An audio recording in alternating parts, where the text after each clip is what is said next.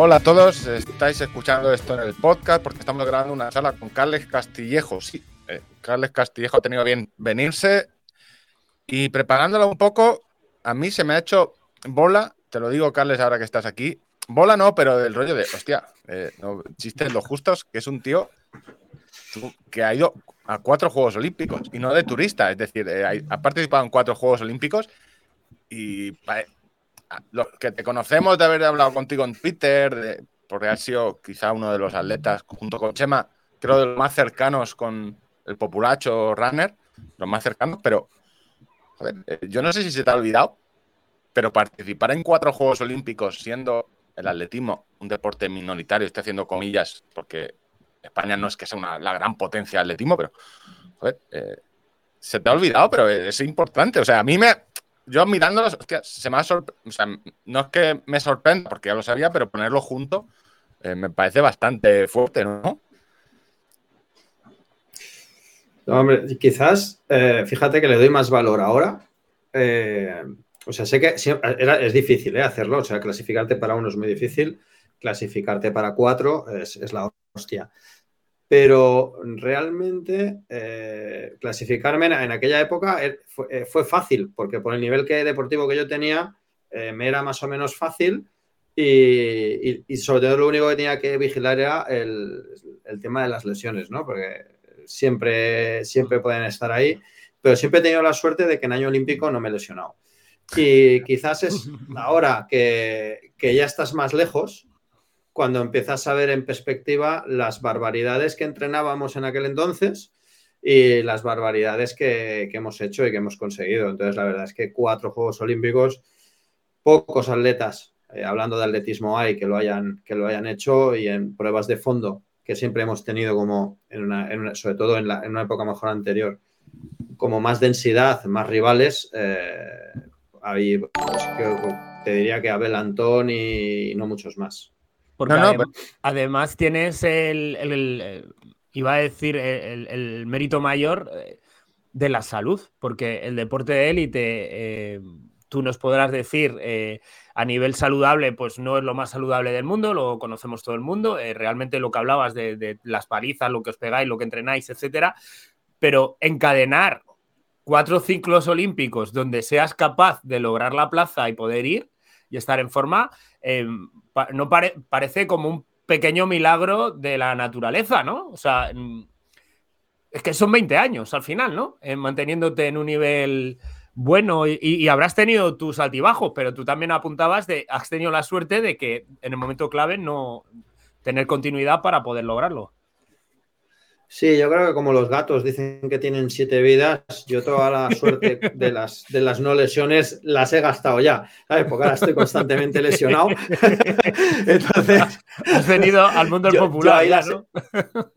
sí, no, ya, yo creo que al final eh, esos años olímpicos te vas con mucho más cuidado. No es que vayas con más cuidado, sino que siempre es como un plus, ¿no? Eh, te cuidas a lo mejor un poco más, estás más focalizado en, en el trabajo invisible.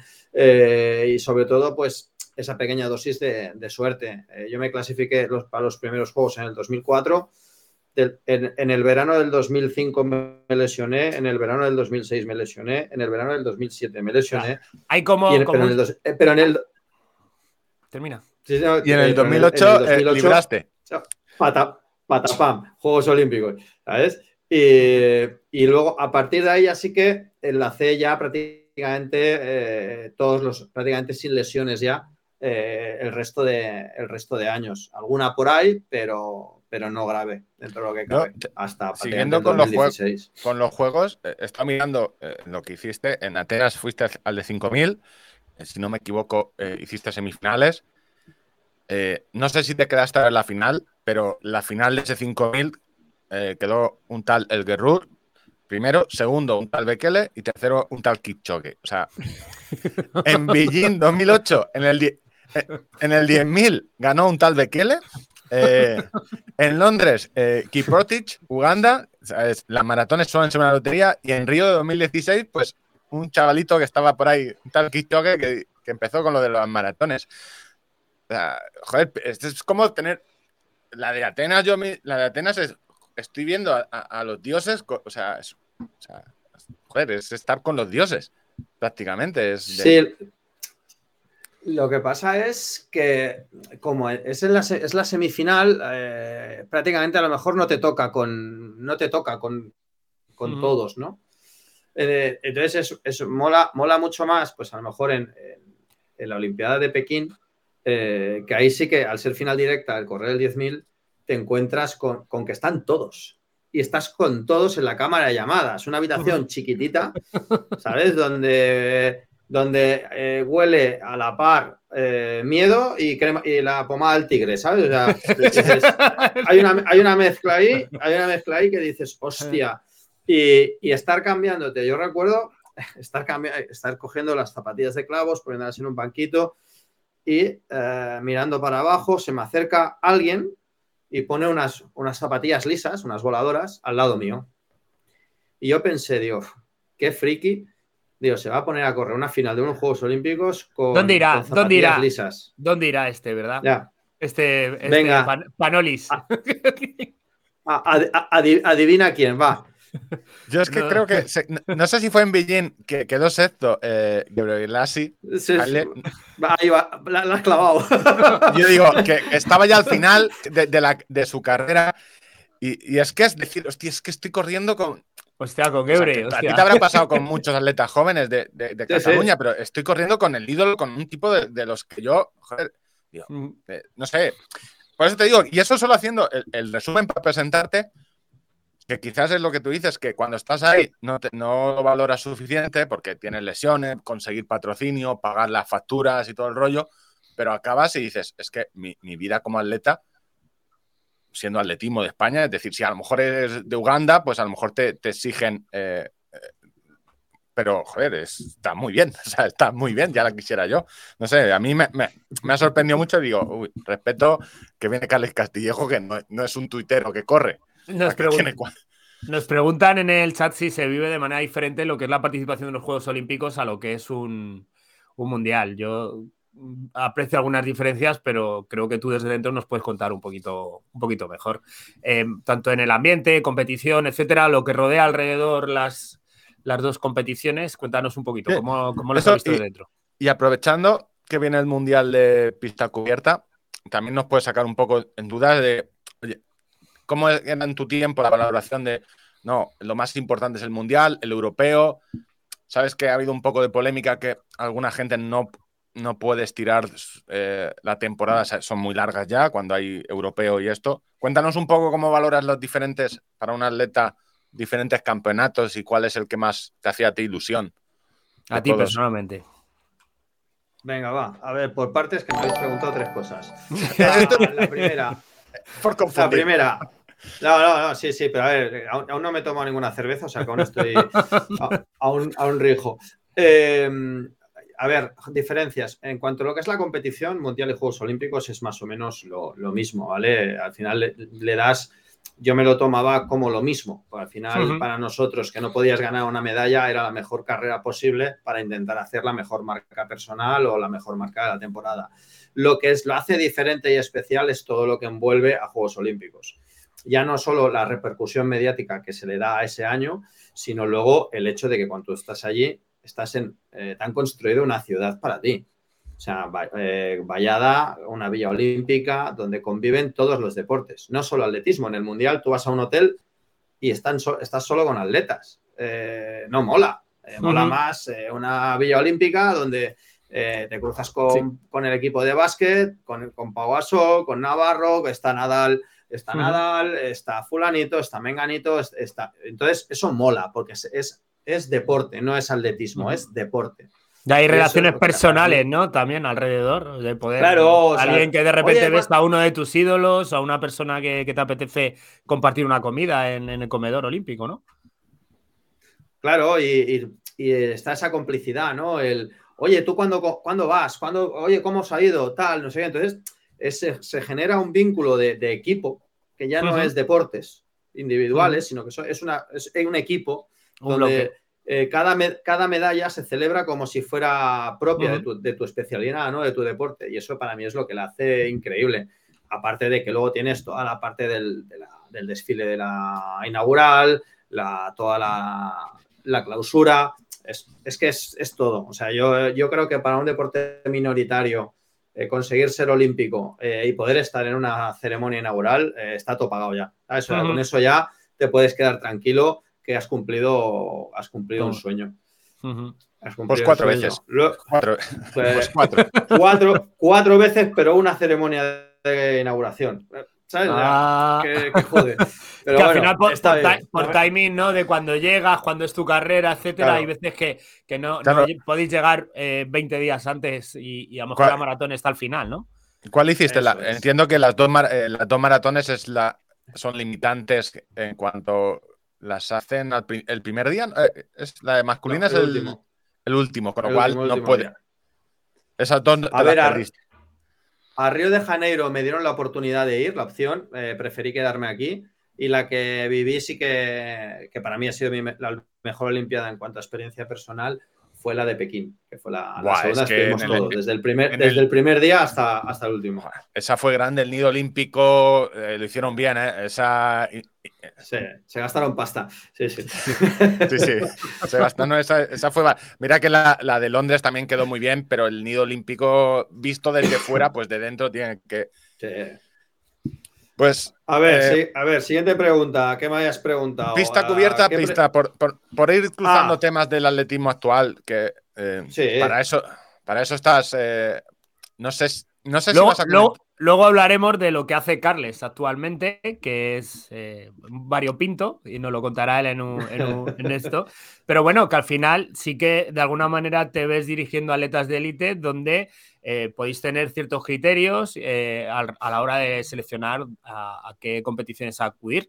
Eh, cuéntanos un poquito, para los que no sabemos mucho de, atletismo, cuáles los cánones establecidos generales, con lo que hay cierto consenso, y luego mm, particularidades de lo que pueda hacer cada atleta o por qué prefieren una cosa por otra. O sea, cómo, cómo os guiáis a la hora de organizar la temporada. A ver, normalmente con un atleta de alto nivel intentas focalizar dos objetivos, uno en invierno y uno, y uno en verano. Entonces, cuando tú tienes un atleta que está capacitado para ser internacional, tanto en invierno como en verano, eh, preparas para, para, que pueda, eh, para que pueda doblar, digamos. Como dos eh, bloques, ¿no? sí, como dos bloques. y entonces el objetivo puede ser clasificarse o puede ser eh, porque es difícil para él clasificarse, con lo cual tienes que adelantar la puesta, la puesta a punto, o si es un atleta que por su nivel puede preparar directamente el campeonato, porque es un atleta que por su nivel sabe que se va a clasificar, pues ya preparas eh, específicamente el, campeonato. Entonces, eh, normalmente, históricamente, se considera que a lo mejor la pista cubierta no tiene el mismo caché que el aire libre, ¿vale? Pues porque eh, al, final a nivel mediático no es tanto, a nivel de recompensa económica eh, tampoco lo es tanto. Y entonces aquí es cuando, eh, sobre todo, pues gente que, que considera atletas junto con todo el, equipo técnico que a lo mejor pueden ah, pasar de, este de, un campeonato como puede ser el Campeonato de Europa de Pista Cubierta, que, que justo ha empezado hoy, porque tienen eh, el deseo, el sueño o el convencimiento de que van a quedar campeones del mundo o que van a poder eh, conseguir una medalla, pues que lo fíen todo, al final eso es una apuesta, eh, lo fíen todo en poder renovar beca, en poder renovar a lo mejor contratos de, sponsors, etcétera, en, en, el gran campeonato de, verano. ¿Vale? Entonces. te pregunto tres casos va, concretos. Va un poco por ahí. Venga, va. tres casos concretos. Uno es Mechal. A Mechal que por pico de forma suele competir en cross, pista hace pista cubierta eh, y, luego aire libre. Hay muchas veces que llega al aire libre a los campeonatos, algún año muy poco, porque otros ha hecho doblete, o sea, ha hecho en las dos que ha participado, ha llegado muy fuerte y alguna vez ha, llegado quemado, creo que más por motivos de viajes, traslados, que incluso por pico de forma. Y otros dos casos son eh, nuestro amigo Jacobo Ingrevisten y Laura Muir, que son dos de mis que no se pierdan la pista cubierta. Ellos van a tope con la Laura Muir, creo que este es su, su cuarto campeonato de Europa y, y también lleva muchos haciendo. Que estos que son top, top mundiales, top, sí que van, sí que les da la pista cubierta. ¿Es porque tienen mucha más forma o...? Bueno, porque ellos lo plantean así, es lo que te, yo es lo que te decía. Eh, yo sí tengo la opción, yo tengo un atleta que tiene opción de quedar campeón de Europa, yo no, le, yo no voy a escatimar por, yo, eh, al final esto es una decisión mía, eh, pero por una semana de alargar una temporada o 10 días, eh, el no ir a un campeonato de Europa.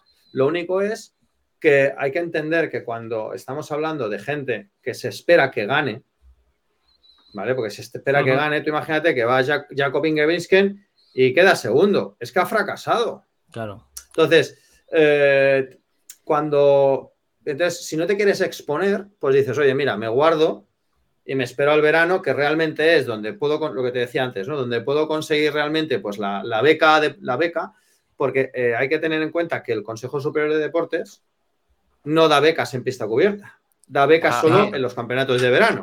Amigo, claro. ya lo tengo yo. Pues yo, vamos, yo tenía la decisión tomada ya. Ya, claro, es que. Entonces, arreglarte una lesión eh, que, te, joda porque estás en pico de forma, es que eh, ya no hay debate. Es decir, sí, eh, no hay beca o, la federación o, quien, o el comité no. O sea, pasión por competir, sí, pero no gratis. De todas maneras, el apunte de Carles, o sea, por un lado está lo económico y el foco mediático, que creo que nos ha quedado claro ya, y después de lo de las becas, yo creo que en, desde fuera no podemos poner un pero a lo que decía la aleta, porque al final son sus habichuelas y veo gente muy opinando a la ligera de, no, es que tenían, bueno, tú qué sabrás lo que tendrá que hacer esta persona que tiene a su equipo alrededor, tiene eh, a, su médico, tiene a su fisio, tiene a su entrenador y tú vas a saber más de lo que tiene que hacer o no. Eso ya a mí me parece una frivolidad, pero a, donde, a lo que iba es que yo me ha parecido entenderte que tú eres más de pájaro en mano que ciento volando. O sea, que si ves la posibilidad ahora, aprovechar y ya veremos. Es que, a ver, nada, nada te dice que tú no te vas a, vas a tener una lesión en verano. Y si tú ahora eh, tienes un estado de forma que te permite quedar, en teoría, o optar a quedar campeón de Europa o subcampeón de Europa, hostia, eh, a lo mejor no te va a reportar ese dinero de la federación, pero sí que te va a reportar casi seguro un bono, un bono de tu marca deportiva, eh, que, que evidentemente no será tan grande, pero sí que te compensa un poco ese, esfuerzo. Ya vas, sumando en la bolsa. Eh, eso es. Al final todo se acaba resumiendo en que tú tienes que hacer un balance de, los pros y los contras y cada uno tiene sus cuentas y sabe pues eh, lo que debe de hacer y lo que quiere hacer. Entonces, todo es respetable aquí. Yo creo que en general, una última hablando ya de esto, ya, eh, yo creo que en general el atleta popular o los aficionados a, al atletismo medio bajo, de nivel medio bajo, como podemos ser Víctor y yo, eh, no son muy conscientes de la delgana línea que hay entre eh, estar en pico de forma y lesionarse. Generalmente, eh, tanto, o sea, la línea es muy fina y, y, dar un traspié y pasarte del lado malo está ahí a la, a la orden del día y por eso las balas son tan limitadas y, esos picos de forma, cuando te dicen, no, pues no le costaría nada alargar el pico de forma, ojo, eso es una afirmación eh, muy peligrosa de cara al atleta, ¿no? Claro, o sea, a ver, la, línea entre el éxito y el fracaso, entre el estar en forma y el caer lesionado es extremadamente fina cuando ya se, está, se está bien. Eh, pensad que eh, a nivel élite el cuerpo se lleva al límite casi cada día. En cada sesión de intensidad eh, se busca el límite, se busca salir de la zona de confort y son entrenamientos que son muy, muy, muy exigentes. Es su trabajo. es su trabajo. El atleta popular es un vicio. Eh, es un hobby. esa, barrera aquí en el podcast la hemos puesto muchas veces. Es decir, no puede ser que tú como atleta popular te desmayes en una línea de meta sin embargo, un profesional, eh, su trabajo es llevar el cuerpo al límite y el límite pues, es caerse justo detrás de la línea, no, antes. Hablamos de Entonces, eh, hablando de límites y lesiones, eh, sobre todo por centrar un poco tu labor de entrenador de élite y tu, tu vida como atleta. Tenía aquí una pregunta, sobre todo en cuanto a los límites. si no me equivoco, 2.10.09 Castellón 2011. Esa es tu marca de maratón. ¿Te preguntan muchas veces cuánto vales en tu prime, en tu pico de forma con zapatillas actuales? Yo. Eh, no, no, no, me lo han preguntado mucho. Pero no, no, si te lo preguntas tú.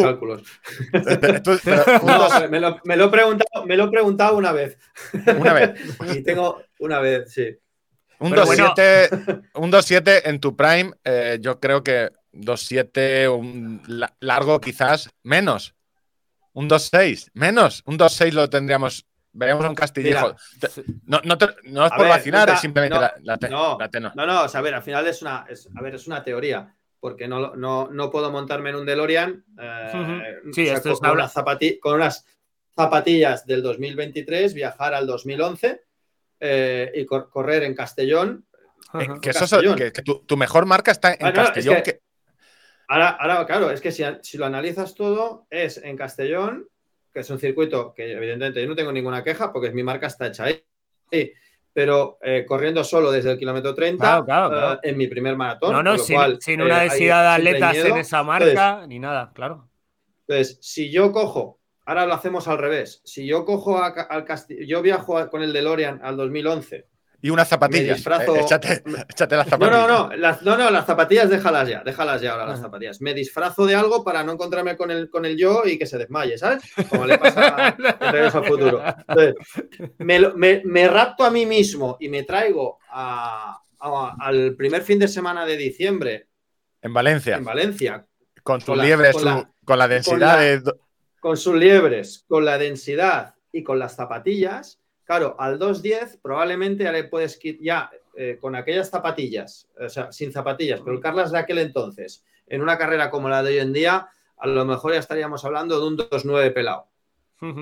Eh, si a eso le quitas los 2-3 minutos que bailan con las zapatillas, pues ahí tienes, entre un 2.6 y un 2.7, pues podríamos estar. Que al final son las marcas pues que tiene ahora Landasen, o esto te iba a decir. tiene Hamid, Hamid, Hamid Ben más o menos. Es que al final ellos han mejorado, eh, que lo difícil de Landasen es que con 40 años haya conseguido mantener el nivel, más eh, al aplicarle el tema de las zapatillas, pues que evidentemente haya hecho unos marcones que son estratosféricos. pero, pero, todo eso es una suposición.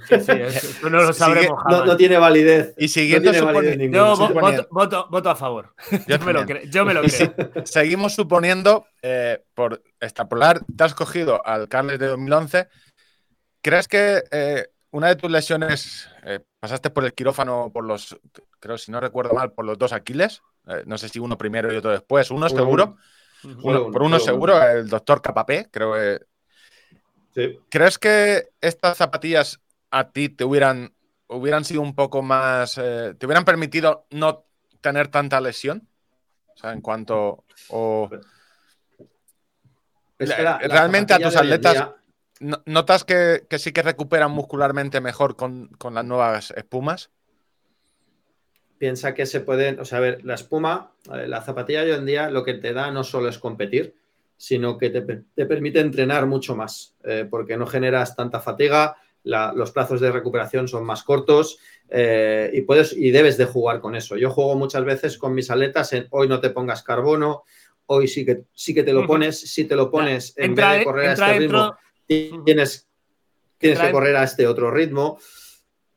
Entonces, dentro de, la, de, la, variable del entrenamiento. O sea, ya, el, tú les dices no qué entrenamiento, qué ritmo, ni dónde, sino que calzado ponerse.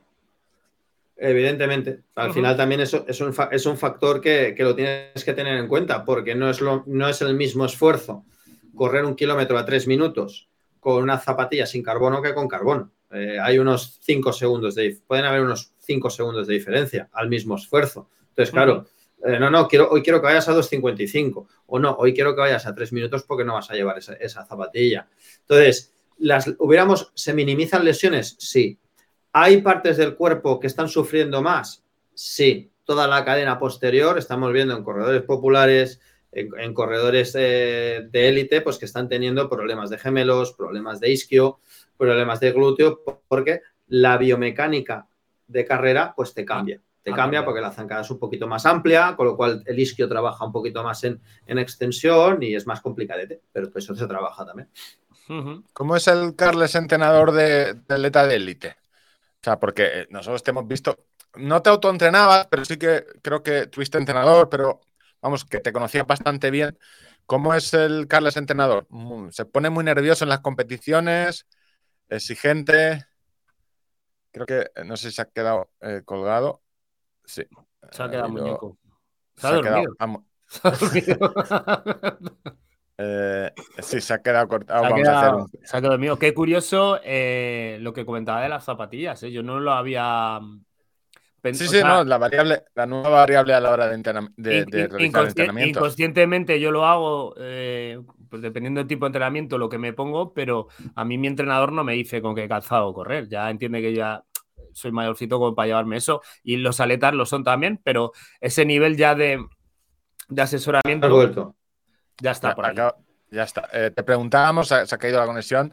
Eh, ¿Cómo es el, el Carles entrenador de, atletas de élites? No sé si pasó, creo que un tiempo, eh, eh los que hemos hablado antes, no sé si pasó también un tiempo contigo. Ahora tienes, cuéntanos qué atletas llevas y, qué haces. O, si se puede llevar muchos atletas, no, pocos. Cuéntanos cómo es el Carles entrenador de atletas de élite.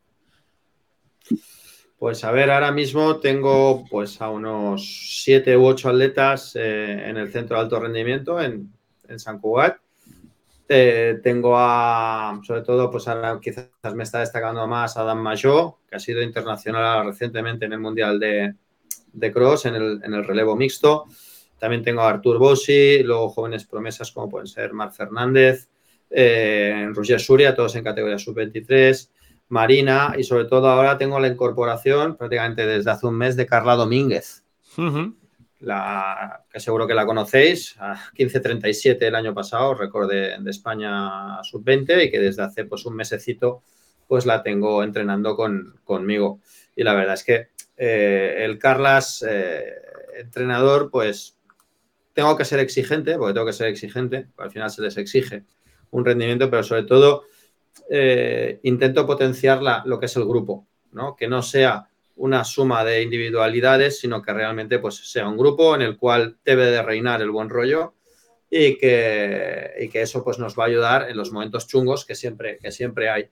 Entonces, tú tienes que saber eh, controlar al atleta, tienes que saber cuándo tienes que exigirle, cuándo no tienes que exigirle, cuándo necesita un toque de atención, cuándo le tienes que hacer de padre, de psicólogo o, de amigo, ¿sabes? Entonces juega mucho el, sobre todo, pues eso, ¿no? Juega mucho ahí la psicología.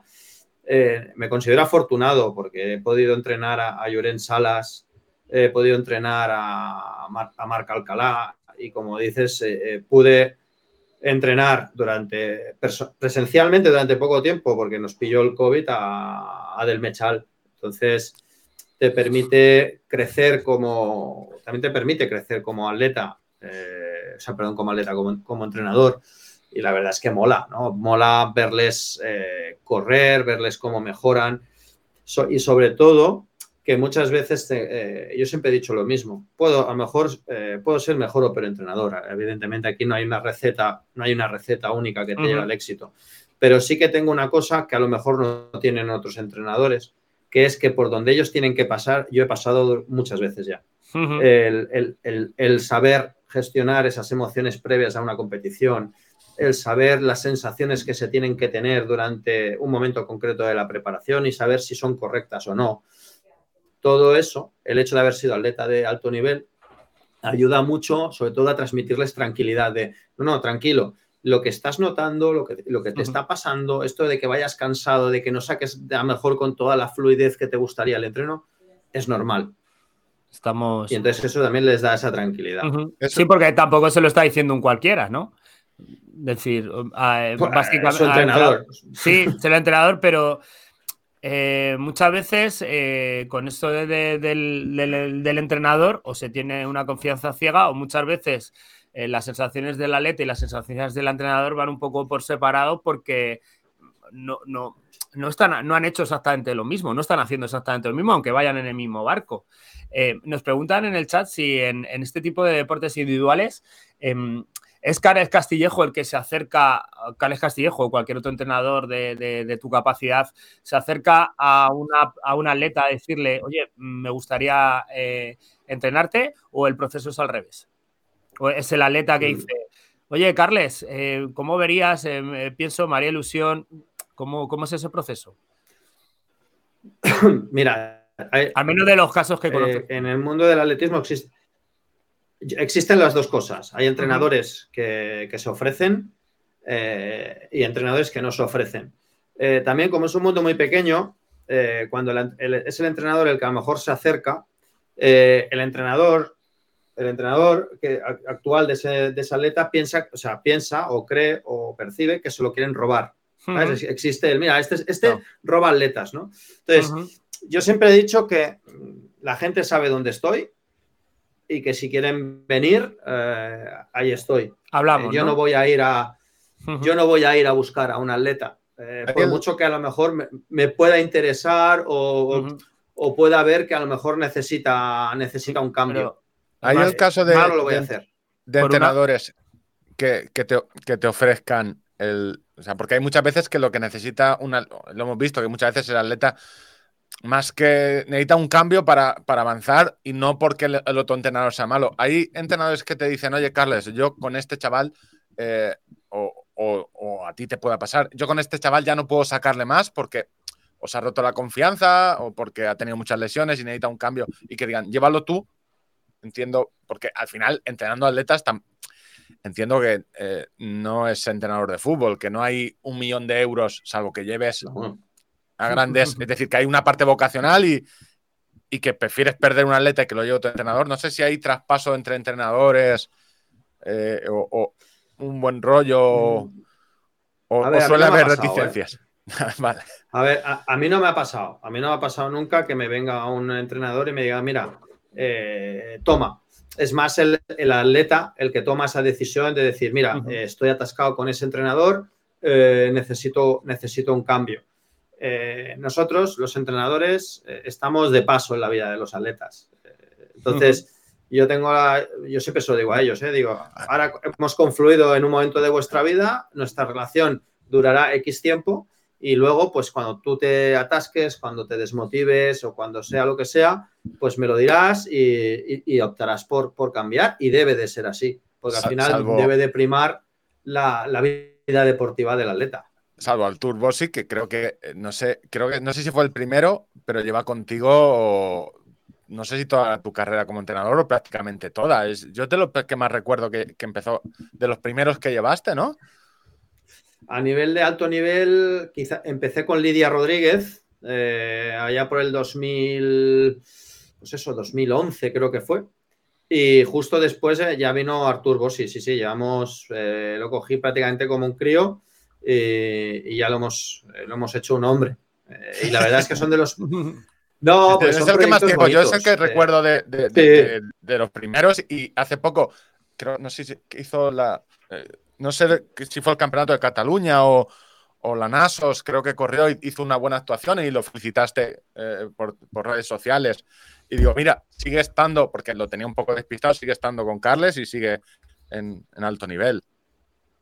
Sí, sí, sí, la verdad es que el caso de Artur es... Eh, no, es raro porque sí que han habido en la, historia eh, atletas, pues ahora mismo se me ocurre un Fernando Carro eh, de los actuales o un, Arturo Casado que siempre han estado con el mismo entrenador. el caso de Artur, pues llevamos ya pues, unos, unos 10 años por redondear entrenando, entrenando juntos. Y bueno, lo, hemos, lo he visto crecer, eh, hemos, conseguimos en su momento pues, que fuera internacional absoluto, que fuera un campeonato de Europa, que fuera un campeonato del mundo. Luego nos han perseguido una, una maldita lesión en un pie que lo ha tenido un año y medio en el dique seco y ahora está totalmente recuperado y solo le falta una cosa que no está ni en su mano ni en la mía, que es suerte. Y el día que tenga un poquito de suerte, volveremos a ver pues un Artur pues corriendo rápido, un Artur eh, dominador como lo es cuando él está en forma. Y a ver, yo lo veo entrenar cada día y es una delicia. Es una delicia. Lo que pasa es que le falta ese puntito de suerte, que quizás tiene Adam. Eh, Adam Mayo eh, está teniendo suerte. Suerte puede ser simplemente que hagas un cambio en, pista, por ejemplo, en aire, libre, que hagas un cambio cuando toca o que decidas seguir al. esa suerte o que en ese momento. O sea, es algo que no podéis controlar porque cada carrera es un mundo. Sí, eh, necesitas pues eh, decir, mira, voy a ir a correr, en un principio va a correr Laredo, pues que eh, Laredo haya una carrera, él tenga densidad para poder hacer su mejor marca y que, y que, no, se, y, que no se quede a lo mejor cortado en el kilómetro 3 y no pueda demostrar su, potencial. Suerte es eh, pues que a lo mejor tú haces una carrera X, eh, maniobras de una manera tal, como él le pasó en el Campeonato de España de pista cubierta cuando fue internacional, planificamos la carrera de una manera, la ejecutó, salió a la perfección y la confianza que ganas es la que te hace invencible. El estado de forma es el mismo, pero tienes tal confianza que a partir de ahí todas las decisiones que tomas en carrera son buenas. Nunca tomas decisiones incorrectas. A mí me pasó el día que gané a Macao en Granollers. Eh, tomé una decisión en carrera que no había tomado nunca. Eh, ¿Cuál, fue? La jugada cuéntanosla. Cuéntanosla. En la media Granoller, esa, esa es la, creo que la foto icónica levantando la, banderola, eh, esa, foto la, tengo en la, cabeza. Cuéntanos cómo fue ese, esa batallita. No, a ver, yo siempre he sido, no, a ver, yo siempre he sido un, tío que piensa demasiado en carrera, eh, siempre ajusta mucho el, para poder acabar, llegar bien a la parte final. Y Granollers, eh, para los que la habéis corrido y para los que no sabéis, que es son unos 11 kilómetros para arriba y 10 para abajo. No es que sean unas cuestas tremendas, pero al final es un falso llano para arriba. Entonces, eh, sobre el, eh, hacía mucho frío aquel día, se hizo una, subida lenta, eh, subimos en un poquito menos de 31 minutos. ahora dirás lenta, qué cabrón. Sí, a 3.5. Sí, en aquel entonces era lenta, ahora es un sueño. y, en, en ese momento de impasse, eh, los, africanos, liderados por Macao, hicieron, atacaron y se escapan, y se empezaron a escaparse. Y el Carlas, eh, hasta ahora, hasta ese momento, eh, se hubiera quedado en el grupo más, cerebral. con su amigo Rafa.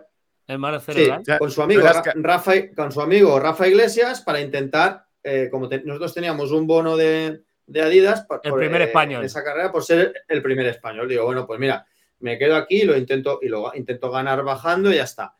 Pero yo decidí, para asegurarme el bono, irme con los africanos, abrir hueco y si me puede seguir que me siga y que si no que se joda, y ya está. o sea, el detonante fue, eh, como siempre suele pasar, la pasta.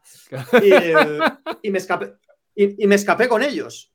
Eh, y, entonces, a partir de ahí te ves, pues rodeado de, cinco africanos, bajando a toda castaña por, por, la carretera.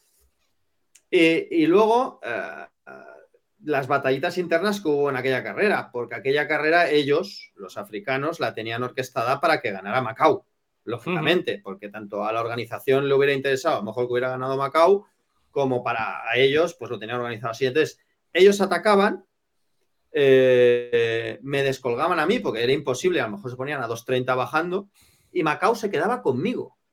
Entonces, cuando el tío veía que habían unos 20 o 30 metros de distancia, él atacaba con la misma fuerza, se escapaba y, cuando él llegaba... No, no, no, yo no podía, no podía, era ah, imposible. Pero ¿qué hacían? No, no, yo no podía, se me escapaban. Frenaban. Entonces Macau llegaba y frenaban. Y entonces yo seguía al mismo ritmo y los pillaba. Y me lo hicieron cinco veces. Cinco. y tuve la santa paciencia de aguantar las cinco veces. Y no, no, no venir abajo en un ataque de eso, es decir, bueno, ya, estos están a otro nivel, yo lo, dejo y, ya. No, porque. Miro para atrás y Rafa no viene. No, porque ya estás en otra carrera. Entonces, eh, en el kilómetro 18, eh, ataqué yo. ¿Vale? El kilómetro 18 ataqué yo, pero totalmente de. Un ataque de un farol de, estos por, hacer el de esto. Y, delante mío iba el foto, en la moto iba un fotógrafo amiguete. Y bajando y corriendo a 2.40, le digo, Jordi, ¿me siguen? Y me dice, sí, sí. Digo, vale, vale, ahora ya saben que también voy bien. Y me volví, y entonces me puse detrás. O sea, fue un, farol para demostrarles que. Marcar el terreno. Matar el terreno, ¿no? Sí. cuidado conmigo. Que... Y entonces. Sí, sí, sí, totalmente. Entonces en el kilómetro 20 pensé, eh, voy a quedar quinto. Eh, o ataco o, quedo quinto. Voy a quedar quinto igual, con lo cual, pues, que me haga más fotos, mi amigo. Eso es. Y, y, ataqué. Y ataqué con todo lo que tenía. Eh, y la sorpresa fue que me escapé solo con Macao eh, y que al final acabó pinchando. Eh, y, pude celebrar victoria, claro. Eh, creo que acabamos en 2.30 o 2.30 y poco el último kilómetro. Eres de los pocos corredores que, bueno, de los pocos no, aún sigue habiendo, pero de la escuela clásica de primero hago no, bueno, hago fondo, hago 5000, empiezas a destacar, no sé si ha llegado a hacer 1500, no, no, no, muy poco, pero... 339, pero... Eh. Hace 5000, 10000, eh, bueno, como digamos lo que está haciendo Carlos Mayo ahora, eh, 5000, 10000, media y luego maratón. Eh, eso está cambiando un poco ahora, o sigue en España siendo lo mismo. Vemos que en los países que en Kenia, Uganda es pues yo hago esto y, hago maratón o hago media maratón y, con esto me, me sobra. ¿Cómo ves tú con tus atletas esta planificación a futuro? O hay gente, por ejemplo, que es que decide hacer los de 800 y 1500, que deciden, yo hago 800 y mi vida es el 800 y como mucho a lo mejor paso a 1500 como Esther Guerrero, pero ya después, pero sigue siendo 800. ¿Cómo lo ves tú ahora mismo en el atletismo actual? Bueno, yo creo que el, atletismo actual, donde está el dinero, eh, es en la ruta. Entonces, cada, por eso también vemos como pues cada vez más, más atletas jóvenes eh, o, no o, no tan viejos eh, debutan antes ¿no? en, el maratón y, que, y se centran en, en ruta. tenemos el caso, por ejemplo, de, de Tariku, que un tío que es perfectamente válido para correr en pista, pero que se ha centrado ya en, pruebas en ruta porque sabe que es donde realmente pues, puede, ganar, puede ganar dinero. En la pista tienes que ser muy, muy bueno. Eh, en rollo, pues Katir, eh, Mechal, ahora mismo Mario García Romo, Adri Ben, o sea, gente pues que es muy buena, es top, eh, Mariano, para poder ganar dinero y vivir del atletismo solo corriendo pruebas en pista. Entonces, hay mayor densidad eh, de corredores que, deciden dar el paso a. Porque digamos que el pastel a repartir es más grande. O sea, quiero decir, un top 10, un top 10 en la maratón de Valencia. Eh, eh, ya a nivel económico puede tener cierta repercusión con, marca nacional, mejor mm, español, etcétera, etcétera, que, que, al final el dinero en pista se reparte de una manera mucho más con, con bisturí. O sea, no, no, no hay un reparto. Y el presupuesto es menor. Entonces, claro, si el presupuesto es menor, también te toca, te toca menos. Eh, entonces, eh, los fijos de salida en un maratón son, son más elevados, también eh, requiere mucha más preparación y, requiere de mucho más sacrificio para poder llegar en forma, con lo cual eso también se tiene en cuenta y, al final ya te digo, es donde está el dinero. Bueno, salvo que seas el Kawaguchi, que hace poco leí que, no, eh, que había hecho, creo que puso el mismo el tweet, que había hecho 2.6 eh, o 2.7 hace dos o tres días y creo que, no sé, salió un dato exagerado de 50 maratones por debajo de 2.10. Eh, una locura así de, Pero este chico que era funcionario, sí, sí, salvo que seas eso. No sé si Ángel quería preguntarte algo. Sí, yo solo, solo la última. Em, ¿No te parece, o sea, tú como atleta de élite que has sido y entrenador de atletas de élite que eres, luego vamos a la parte popular, em, ¿no te parece enternecedor verles cometer los mismos errores, pese a que se lo estás advirtiendo, los mismos errores que muy probablemente cometiste tú en la época y le estás diciendo, si haces esto, te va a pasar esto? Y tiene su punto de ternura, que al final es lo que nos ha pasado a nosotros con nuestros padres, que tu padre te ha dicho, oye, no tal, no sé qué. Y efectivamente vas y te das con la pared, con los cuernos contra esa pared, eh, ¿cometen errores nuevos o son los mismos errores en los atletas ahora de élite que cometiste tú en su época? Yo creo que son más o menos los mismos. Somos seres humanos eh, con, las, con, las, con, los mismos objetivos. Entonces, Eh, cuando un atleta, por ejemplo, se empecina en, querer ir a competir en tal sitio y a lo mejor tú le dices que no, porque sabes que aún no está en forma, que se, va a llevar un palo y que es un atleta pues que a lo mejor no necesita eh, o, lo que necesita es refuerzo positivo y hacer una carrera a lo mejor más facilona, que gane, que se encuentre bien, que levante los brazos. Eh, hostia, no vayas allí, ves mejor allá. No, es que allí tal, porque es mejor. Bueno, bueno, ves. Y luego tienen que venir con, la cabeza agacha. Eh, oye, yo tenía Llorens, yo tenía Llorens, que Llorens además es, eh, también es entrenador, y, él me decía, Carlas, creo que me vendría bien hacer este entreno. bueno, vale, vamos a hacerlo digo, yo pensando, no lo vas a acabar. Y, muchas veces pasaba, ¿no? Que, y muchas veces pasaba que, no lo acababa, ¿no? Y entonces me decía, hostia, tenías razón, ¿no? Tenías razón. Digo, bueno, mm, es que la mirada muchas veces eh, externa es la que necesitas, ¿no? Una mirada objetiva. Yo durante muchos años me he autoentrenado. A la Olimpiada del 2016 eh, me autoentrené yo eh, y ya llevaba unos años y tienes que ser muy, muy, duro contigo mismo para poder llevar un plan como si se lo estuvieras llevando a otra persona. Como si, como tengo esa capacidad que de leer. Tienes, como distingues, entiendo que esto será similar en élites populares. Lo que tú comentabas de hay atletas que mejor, o sea, si te llevas un palo, eh, van a bajarse de moral, es decir, si vas a una carrera y acabas octavo porque el nivel es súper fuerte, mejor vete a esta, que vas a ganar fácil.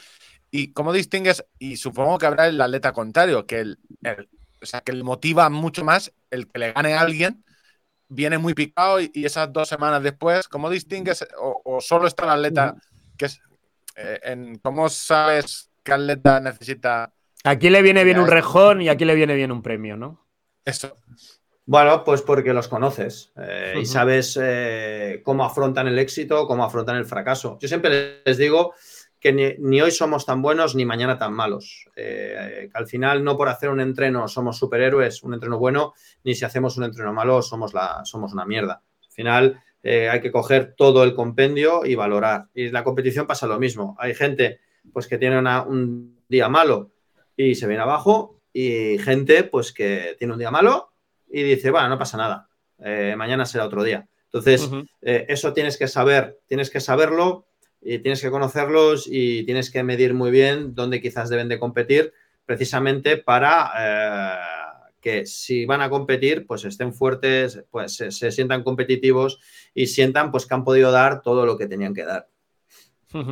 Luego, eh, por pasar de página ya un poco al, tema de, populares, eh, ¿cuánta gente entrenas a nivel de, populares? Y donde, si alguien quiere ser entrenado por un una persona que ha estado cuatro veces en los Juegos Olímpicos, ¿qué, tiene que hacer? ¿Y, cómo, te manejas en ese tema? Ponme ahora la entradilla de la, cuña publicitaria. vamos, te estamos robando tiempo, menos, ¿sabes? Que decir tu nombre y, a qué te, dedicas? a qué te dedicas? Bueno, pues a ver, ahora llevaré, llevo bastante gente, llevaré a unas 60, 70 personas. Eh, tampoco puedo asumir mucho. No, puedo asumir muchas más porque al final eh, no derivo en nadie, eh, sino que, porque al final si derivo, derivara en alguien ya no sería yo quien lo, quien lo entrena.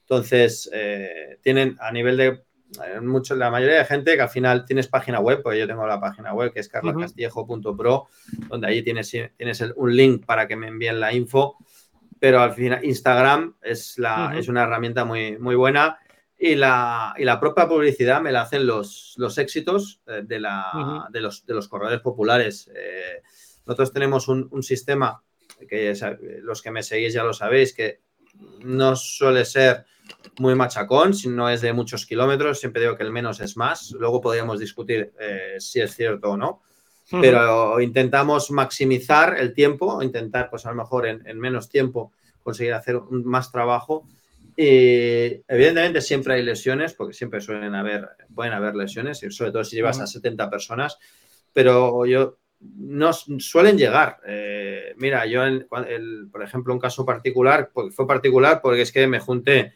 que llevaba a más de 40 personas al maratón de Valencia. Eh, de los 40 o 40 y 42, 43 que empezaron, eh, llegaron sanos y salvos 39, 40 y prácticamente el 90% hicieron marca. Entonces, para mí eso es la, mejor publicidad. Eso, que, te, iba, a decir que, se, te ve, eh, por lo que se te lee en redes sociales, en los domingos son muy especiales para ti porque eh, a lo mejor, bueno, domingos es fin de semana, estás pendiente de la competición de élite, pero luego estás haciendo recuento de cuánta gente tuya ha corrido en Castellón, cómo les ha ido, etcétera, eh, que vivir la competición de otra manera, ¿no?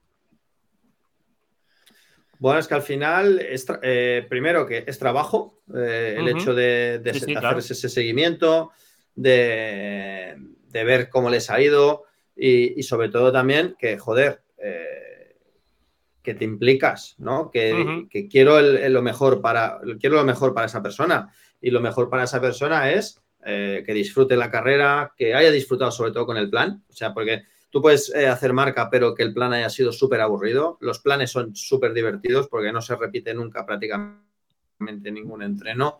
No me jodas, que hay que, eh, y al final eso es lo que ellos se llevan. Tienes que cargar todos los entrenos distintos en el Garmin Connect, eh, los tienes amargados. O sea, ni un entreno, no, no, perdona, un entreno igual. Ah, se los mandas tú, se los mandas desde el Training Peaks. Ah, vale, vale. Si se los haces tú, ahí sí. Ahí ya pago, ya pago. Ahí, Tienes que hacer tú todos distintos. Te estás timando, Carles. Te estás timando a ti mismo. No me Estás gastando más tiempo del que te pagan.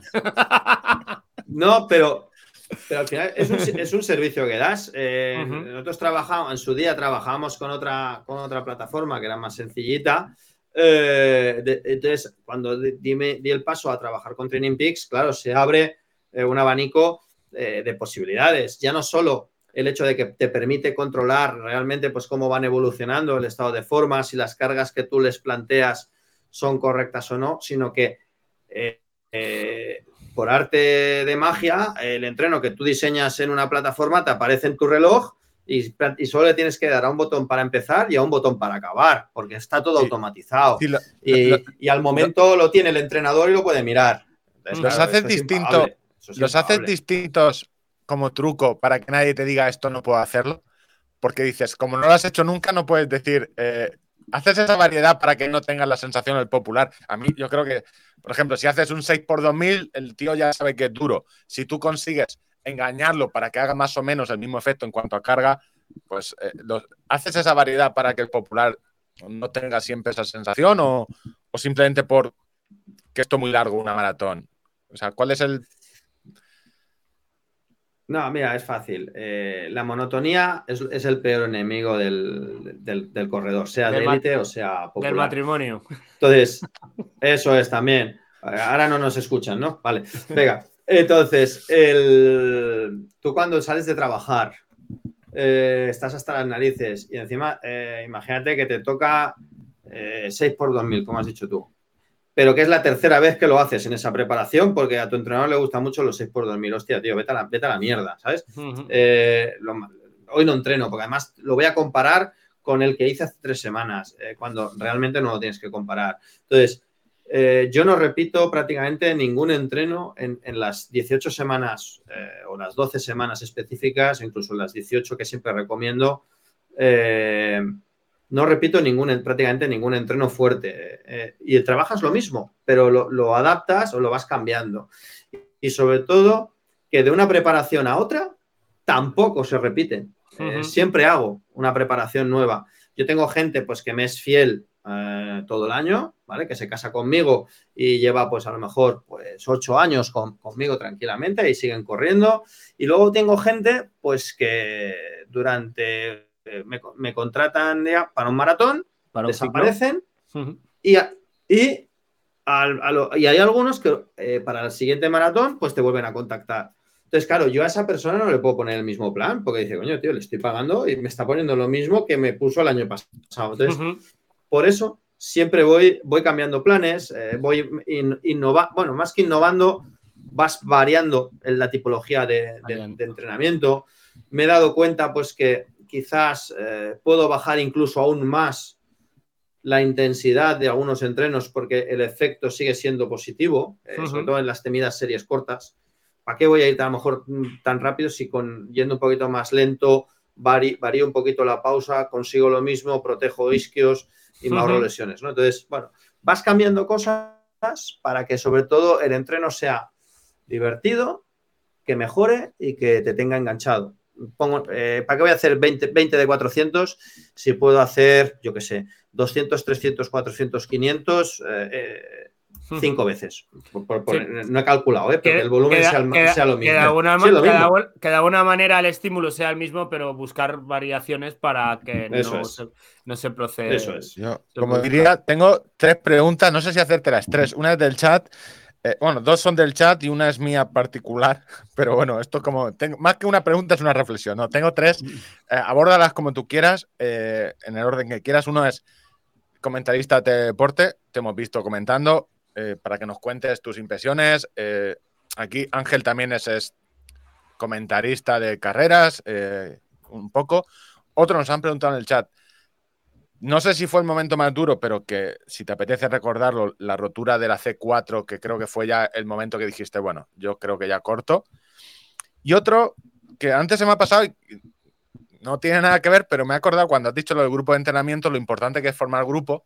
Y yo recuerdo en, no sé si quieres eh, recordar a Nacho Cáceres, que os hemos visto eh, mucho tiempo tirar uno del otro. Es decir, cuando alguien tenía que hacer series o preparar una maratón. O sea, como el rollo de que sí que has tenido ahí un. O os habéis tenido mutuamente dos tíos, es decir, oye, además con marcas similares, tú eras un poco más rápido, pero que a la hora de entrenamiento, que la importancia de eso. Entonces, los tres temas a tu orden Teledeporte, la C4 y Nacho. Venga, pues empezamos de. Empezamos por. Bueno, hacemos por orden. Teledeporte, pues. A ver, mm, no soy, ya lo sabéis, yo, eh, no soy ni, periodista ni, nada, pero me gusta hablar. Soy, soy profesor, soy, soy maestro, de hecho trabajo a media jornada en un colegio de primaria, dando clases de inglés. Entonces, eh, como todo, pues eh, le gustarás más a unos, le gustarás más a otros. Eh, puedes, eh, pueden, los más puristas se pueden quejar de que a lo mejor no eres muy técnico. Es, un... cuando tú estás, cuando tú estás retransmitiendo, no tiene, yo creo que tienes que pensar en la globalidad de la gente que te está escuchando. si me pongo a hablar a lo mejor muy técnico, en una señora que le dé. Te vas a aburrir. le dé al botón y de repente a teledeporte y encuentre algo que le apasione. Aunque no estés hablando exactamente. Eso, es. ¿Sabes? Eh, eh, a mí, ahora, eh, ahora por, por decisiones de teledeporte que no nos atañen, a, o sea, a mí, a mí no me atañen. Al final, el, atletismo. Amat decidió, por motivos personales, pues apartarse un poquito del atletismo. Entonces, el atletismo ahora lo llevan desde Madrid. Y a mí eh, me, siguen llamando, que por cierto, este, este, sábado por la noche tenemos maratón de Tokio a partir de la una de la mañana en Teledeporte, la noche del sábado al domingo. Eh, me llaman para, sobre todo, crosses eh, y maratones, que son especialidades largas y, si me permites, aburridas de comentar, porque en, la, en pantalla, sobre todo un maratón, durante una hora y media no sucede absolutamente Nada. Nada. Sí, sí, es, así, Salvo que se caiga un tío, se tropiece, no, no, no hay nada. Como pasó el otro día, sí. Como pasó, como pasó el otro día en Sevilla, ¿no? Eh, uno se cae. Vale, claro, entonces no pasa nada. Entonces, claro, tienes que rellenar y tienes que mantener eh, dentro de la medida de lo posible al espectador conectado. Eh, claro, es difícil, es difícil. y claro, no te vas a poner a hablar. y además los temas eh, suelen ser recurrentes, entonces es complicado. Pero yo te, lo puedo decir, me lo paso en grande. Eh, disfrutas, disfrutas. yo sí, yo disfruto mucho, eh, lo vivo. cuando hay récords se me pone la piel de gallina. con Amat yo creo que nos compenetramos bastante bien. ya nos, son muchas retransmisiones, no nos pisamos, nos damos pie bien. él me pregunta, yo le pregunto. Entonces, bueno, al final es yo como lo vivo, eh, y no sé cómo lo percibís, si habéis aguantado algunas, algunas de las pero yo, como, yo como lo vivo, yo como lo vivo es que mantengo una charla con un amiguete delante de una, comentando lo que vemos en, la, en, el, en el, monitor. Claro, y, es que y, eso, que hacer y cuando tiempo. sucede así, pues es divertido. Sí. Tienes que hacer, tienes que hacer una hora 40, una hora 30 hasta que las libres se van. Tienes que hacer mucho tiempo. Eso porque es. realmente eso en, las, com en, las, comerciales. Yo eh, hablaba, entonces, vas hablaba hacer, con. ¿Vas a hacer Víctor... Tokio este fin de semana? Mm. Vale, sí, ya lo sabéis. Hacemos Tokio este fin de semana. Sí. Hablaba con Víctor que probablemente el atletismo es uno de los deportes que critican más sácida recibe o sea, eh, a nivel fútbol casi ya respecto a los periodistas que estáis informando. Eh, te hablo de periodista porque estás eh, narrando, comentando una esta, ¿vale? Ya has dejado clarísimo ¿Sí? que no has estudiado periodismo. Eh, yo tampoco.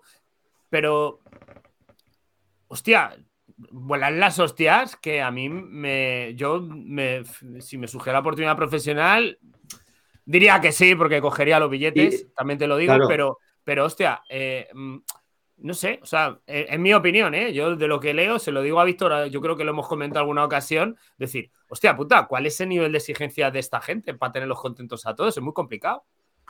O sea, vamos a ver, el, yo no, o sea, lo vamos a. Eh, ahora mismo tenemos a, a, Juan Carlos Higuero y a Robert Díez retransmitiendo el, el Campeonato de Europa de Pista Cubierta. Eh, eh, donde todo pasa, eh, por contrario, todo pasa uh -huh. excesivamente rápido. Sí, en un, minuto, en un, minuto, lo rápido. que. Y, tienes... Y, y, no siempre te lo muestran claro. en pantalla. Y el trabajo que hay detrás. Uh -huh. No, no, claro. Eh, y eh, el trabajo que hay detrás es increíble. Uh, yo el otro día, para el, el, campeonato, de, el campeonato del mundo, eh, hicimos campeonato del mundo y maratón de Sevilla eh, seguido. Me tiré una semana entera eh, en huecos, en huecos. ¿Cómo viste? Para sacar un dossier así. Un dossier así que luego realmente eh, muchas veces no vale para nada. Utilizan la pero, mitad o, o no. O sea, viviste en directo pero, lo de, eh, te de lo tienes que preparar. El, el... Madre de Dios. O sea, Va, o sea qué mal O sea, porque tú eres atleta, entrenador, el mal cuerpo que se te tiene, que se nos queda a nosotros, a vosotros, retransmitiendo, eh, tuvo que ser bastante fuerte, sí. porque tú piensas que no daba gestos, no daba. No, no. Eh, sí que se la veía. Se la veía. Eh, justita, justita, eh, pero no tenso. Mal. Pero. Uh -huh. Entonces, estás narrando. Eh, por fin Ide iba a conseguir el primer título de campeona del mundo de cross. y de repente viene, viene un rayo, la fulmina y te quedas. Que tengo que seguir. ¿Sabes? Que tengo que seguir. Increíble. O sea, es que te cambia todo en un pam. ¿Sabes? Y dices, sí, sí. llevas eh, cinco minutos tranquilo, porque ya sabes que la carrera ya está. Sí, ya parece está que está el pescado vendido. Y de golpe creo, te, te, sale. que el... le, lo comentan en el chat que el éxito yo creo que es para alguien que no es periodista que hagas, no, salvando las distancias, el Carlos de Andrés, eh, y que lo comenta el Carlos de Andrés Perico, es decir, que la química con la pareja que sea química, es decir, que no haya una persona que cuando. ¿Y tú qué opinas, Carles? Sino que sea fluido.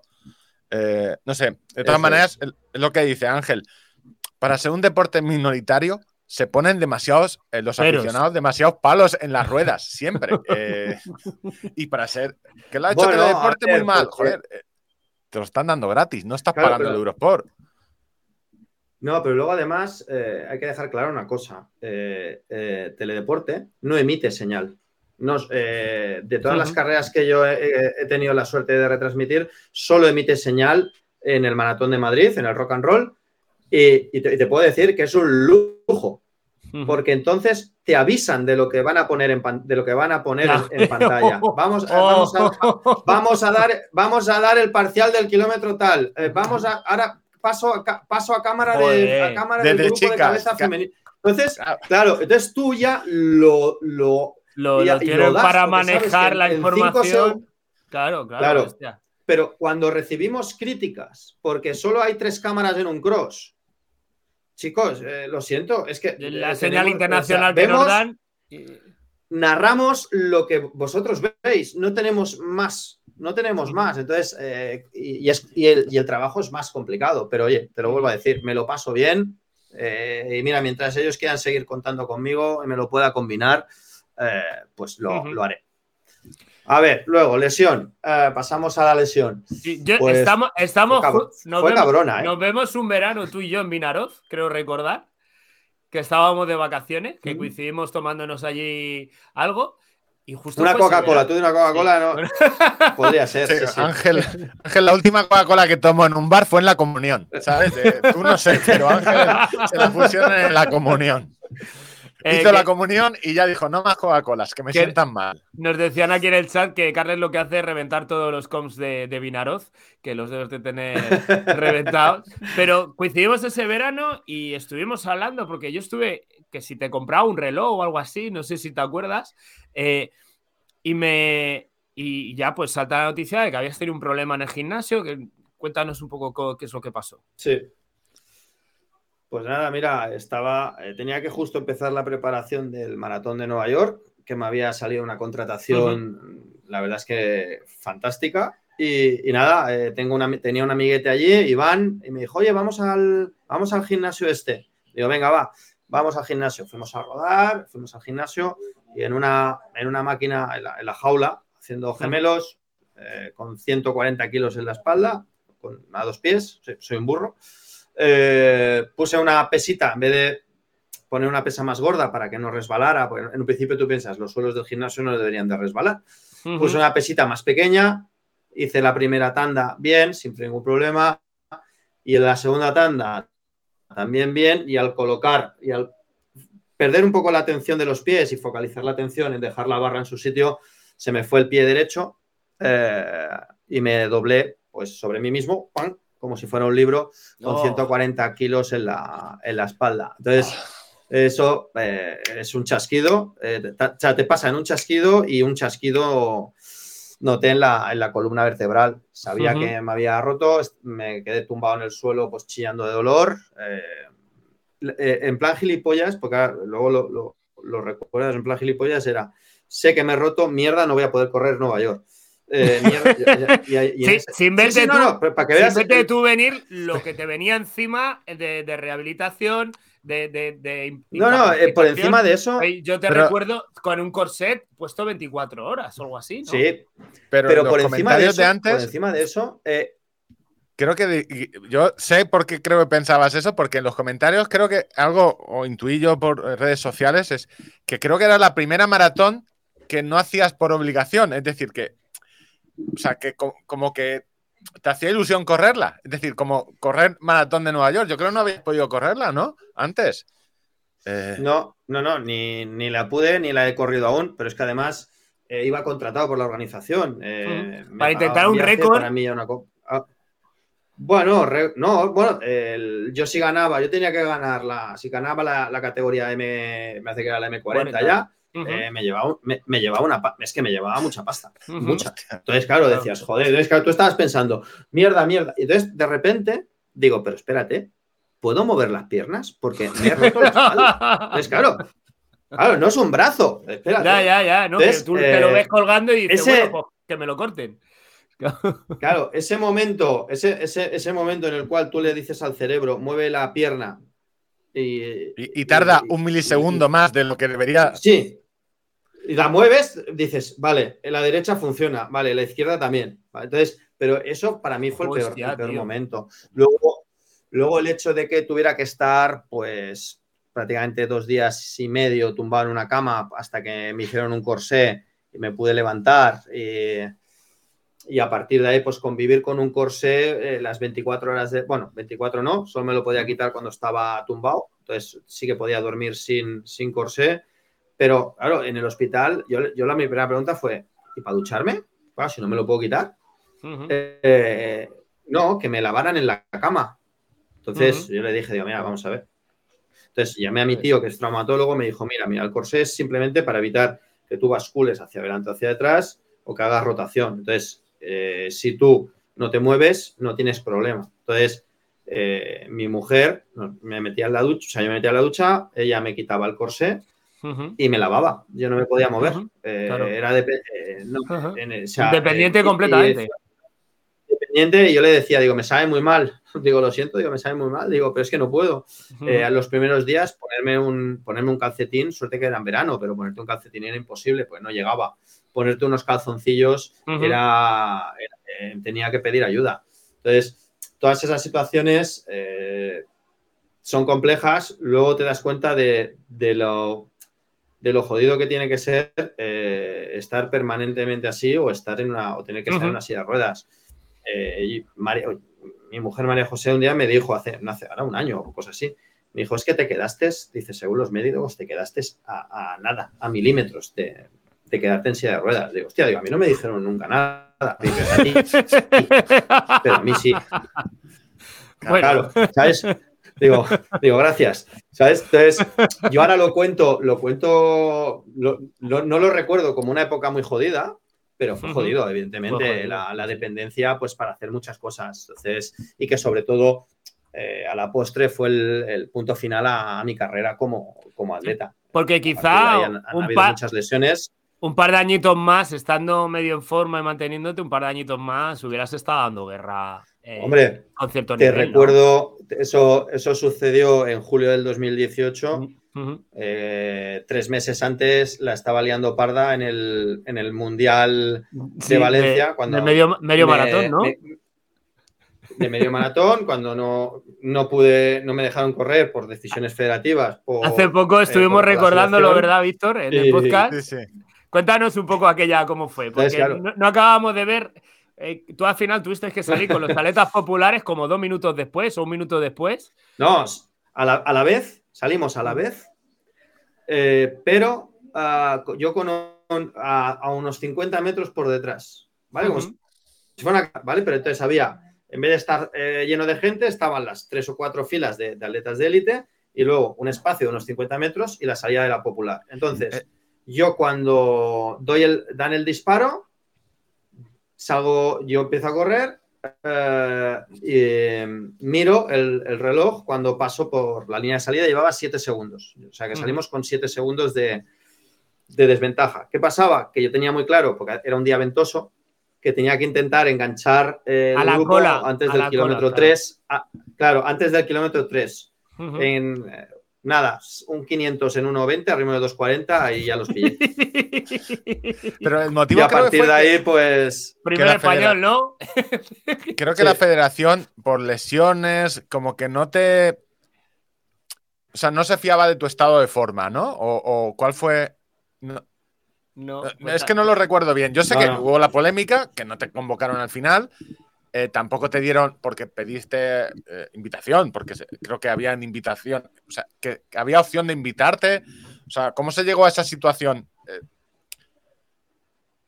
A ver, te cuento. Eso ha prescrito ya. Puedes.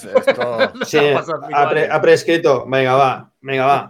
no, a ver, sucedió eh, la federación siempre publica con, con, antelación los criterios de selección. Entonces, los criterios de selección ponía que se seleccionaba, se podían seleccionar como un máximo de seis atletas por, para representar a, España en el, Campeonato del Mundo. Entonces, las cuentas eh, a mí me iban, me iban justas, eh, porque yo corrí, bueno, había corrido en, en Tarrasa que no valía, quise correr en Barcelona, pero caí enfermo, entonces tuve que ir a Sevilla al maratón. Oh, hostia, me acuerdo aquella. Pasar. Pasar la media maratón en un tiempo que te clasificase y terminar la maratón. pasar por debajo de hora 3.30. ¿vale? Entonces, eh, sí, sí, ríete, ríete. ¿Para qué sirve el local? lo, vi yo, lo vi yo en primera persona, en el puerto, de la Barqueta. Hice hora 3.21 y, y, y llegué a meta en 2.22.00. Eh, entonces, eh, ahí se me selecciona y llegando a, Valencia en el, tren, me ah, llama el seleccionador y me dice que han cometido un error, que han cometido un error y que solo pueden correr cinco y que hay que decidir a quién se quita. Entonces, eh, yo le comento al seleccionador, digo, bueno, digo, si me llamas es porque me estás echando a mí, digo, dímelo. Ángel, dímelo, estoy justo. Ángel, a mí no me hubiera pensado, si me llamas a mí es para que me porque quieres saber mi opinión de a quién quitamos. No, no, perdona, es que en el fondo es lo, eh, eh, me, pidió, me, pidió mi opinión. O sea, no me echaban. Ya, tú tenías que decir a, qué, compañero le... jodía la plaza, ¿no? No, yo, le, yo sinceramente le dije, digo, mira, digo, si eres consecuente con cómo se ha conseguido las clasificaciones cada uno, eh, yo soy el que la ha conseguido a última hora, soy el más veterano, eh, me puedes votar perfectamente. Digo, si luego piensas por el bien del equipo, Eso es muy, generoso, es muy generoso por tu parte, ¿no? Dejarle la puerta abierta de esa manera. bueno, pero, pero Sí, yo, es la- yo- es- yo es tengo lo que ser consecuente. Soy el más viejo, eh, que mejor quitarle la oportunidad a alguien, o sea, a alguien joven, quitarle esa oportunidad, pues es, es lo, lo lógico es, soy el mayor, pues oye, de- no quitarle a un Es joven decir, que a lo Pero, pero a nivel competitivo, que es la segunda parte, que es lo que ibas a decir ahora. A nivel competitivo. Claro, pues yo le dije, digo, si piensas en el, en el, en el sobre todo en la clasificación por equipos, eh, no, sabes que no soy el peor de los, de los seis. Entonces, digo, voy a no, sumar a mí más no me pagan puntos. por, por decidir. Es- eso es, tío, a mí no me pagan por decidir, tú, ve- tú verás. Entonces, eh, yo no, no sé, deduzco que estaba entre dos atletas y al final el, eso fue un jueves por la noche eh, y el jueves por la noche me comunican a mí que soy yo el, el elegido para no competir. Entonces, eh, pregunto si me tengo que ir del hotel de la concentración o no, me permiten quedarme. Eh, entonces, el viernes, la carrera fue- en sábado tarde. Eh, el viernes. Pidiendo dorsal muevo, por Facebook, ¿no? en el grupo de No, no, Facebook, no. ¿Alguien me da un Eh, no, dorsal? Bueno, más o menos, pero fotocopiando, fo- me en miro- una fotocopiadora. podría ser. Podría ser. No. Eh, miro para ir a correr la Azcoitia Azpeitia, que se disputaba el mismo día, eh, porque yo sabía que estaba bien y quería correr.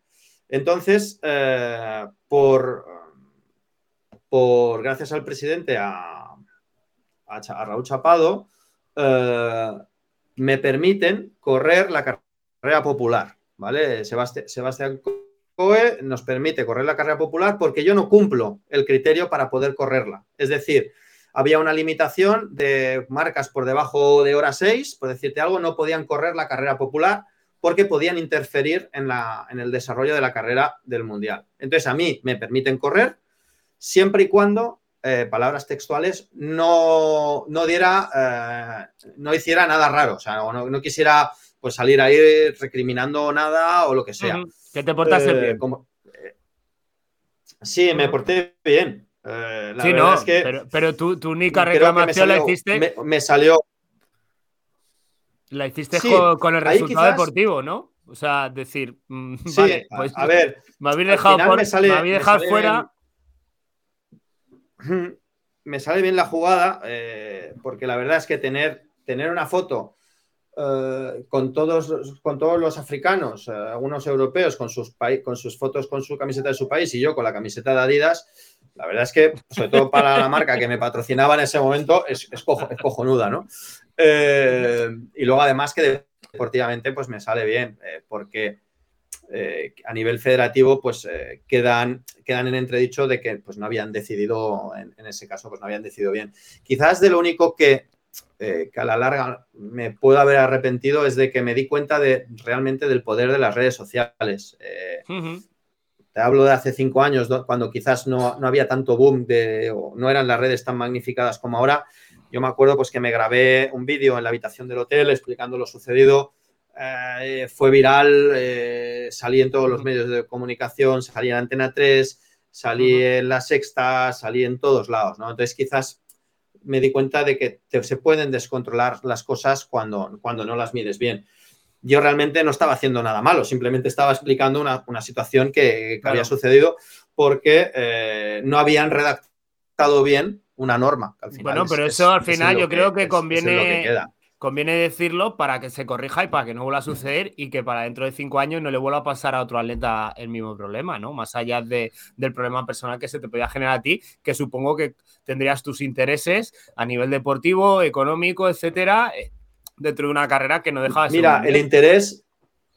Mira, el interés, era- fíjate que era mucho más básico que eso. Eh, yo había dejado la selección nacional dos años antes, por motivos familiares al final, prefería estar con mi familia, pero el hecho de que hubiera un mundial aquí en casa que no me, no me representaba eh, Un viaje largo, de logística familiar, era lo único que me quedaba.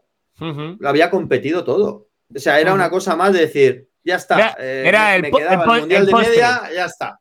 El postre, Sí, y, bueno, pues al final me he quedado sin, sin ese postre, ¿no? Pues bueno, mala suerte, eh, pero bueno, no me quejo. Al final, eh, yo creo que eso pasó.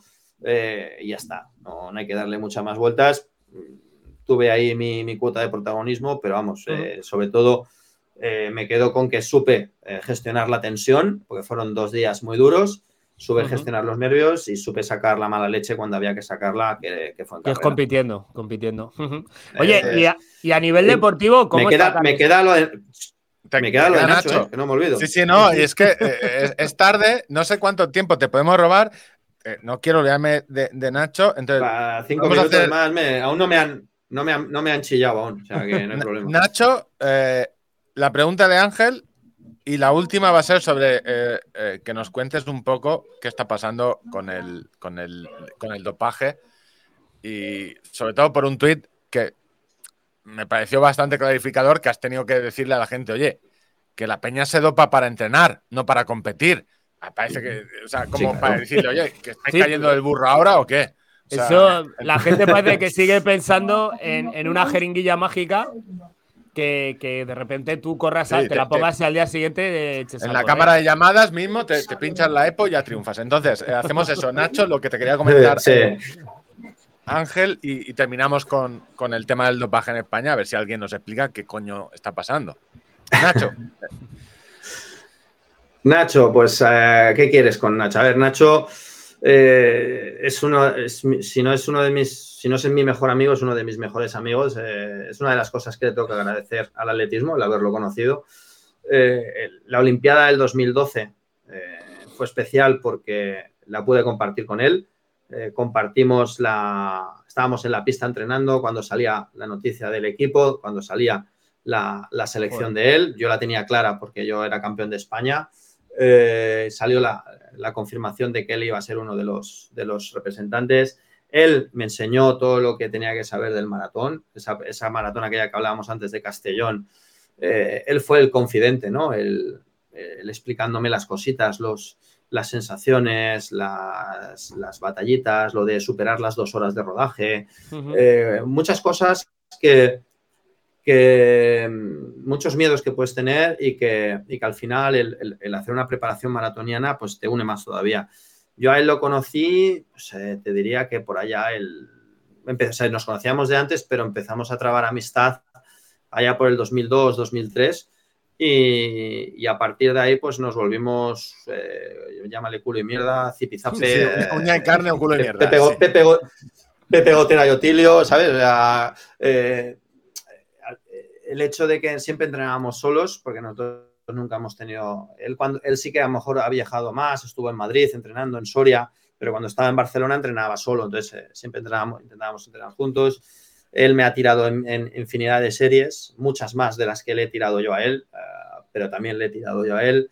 Nos hemos ayudado en competición. Eh, yo creo que al final eso es lo que queda, ¿no? El, hecho de que mm, por encima de rivalidades o de. Porque también éramos rivales eh, siempre ha habido una, ha habido una amistad. Eh, eh, hemos visto, he visto nacer a sus hijas, bueno, he visto nacer físicamente, no, pero he visto, he visto a sus hijas, él ha visto a las mías, he ido a su, he ido a su, a su boda, o sea, al final son cosas y sobre todo hemos compartido mucho. Creamos un club, eh, ahora sí que es el Castillejo Running Team, pero al principio era Castillejo Juan Cáceres Running Club.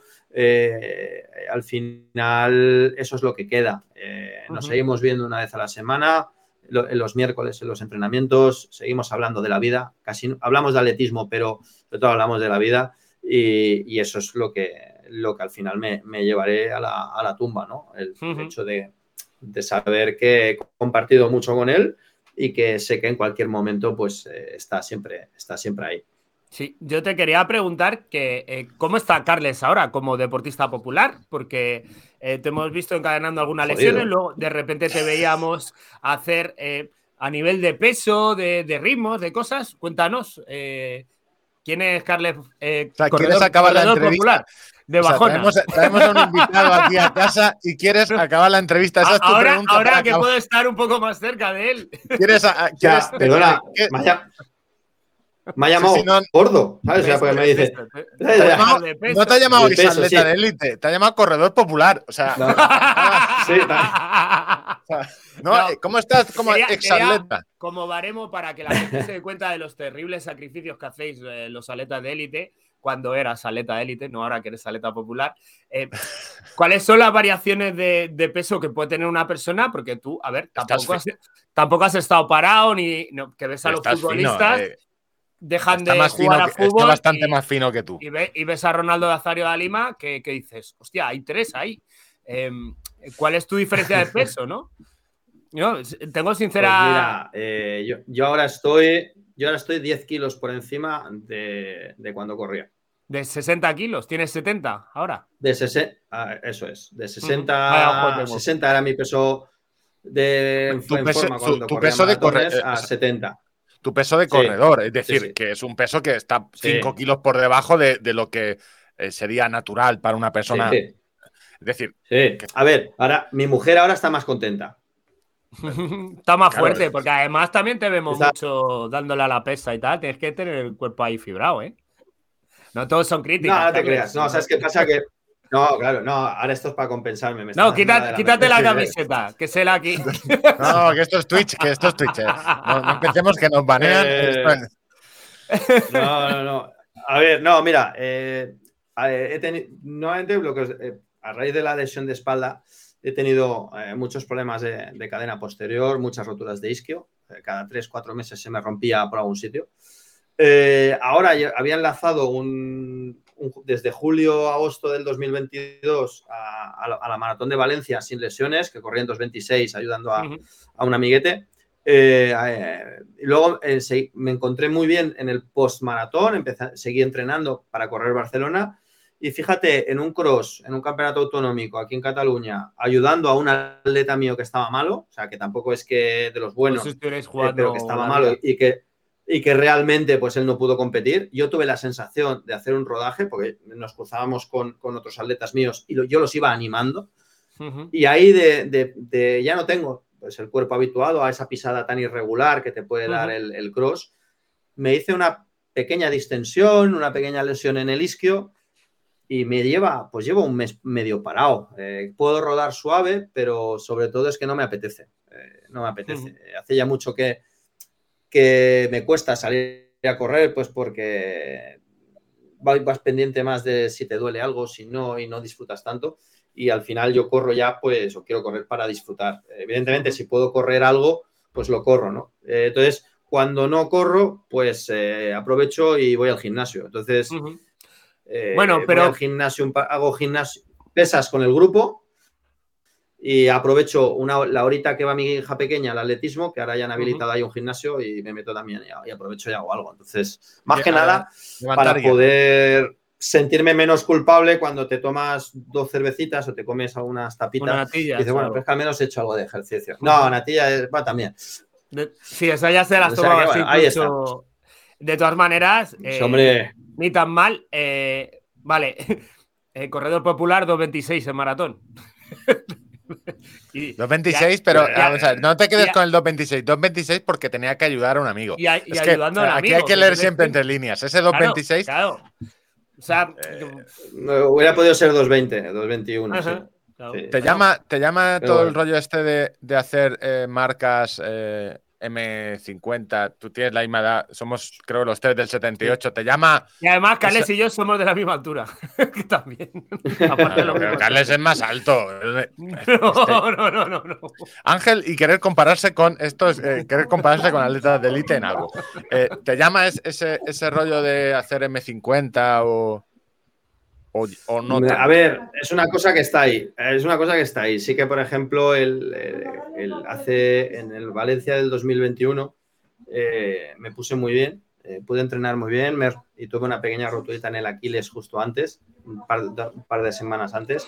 Y la idea era intentar hacer el récord de España M40 antes que lo destrozara Landasen, como así fue, ¿no? Entonces, bueno, eh, sí, al final son retos que están ahí hay algunos que son más fáciles que otros. Eh, en el maratón se está pues, empezando a poner difícil la cosa, pero bueno, tampoco me, obsesiona. ¿eh? Al final es tener un, sobre todo los que hemos entrenado toda la vida por objetivos, eh, correr solo por correr nos, me es difícil. Entonces siempre te intentas marcar algún pequeño objetivo pues para tener algo para, para, poder, para poder focalizarte y poder entrenar. Bueno, la última y acabamos con. Y te, queda, la, te queda la última. la última que es la de. Claro. Cuéntanos un poco que. No sé si. Bueno, sí que estás implicado porque tienes atletas y. y Yo- hace me poco llama- hemos, Me llama hemos mucho la atención, Carles, que nos has dicho en algunas ocasiones que estando lesionado, retirado y no sé qué, te han hecho a ti más controles que a mucha gente que estaba compitiendo por ahí. ¿Eso ha sido ¿Ah, sí? así? Mm.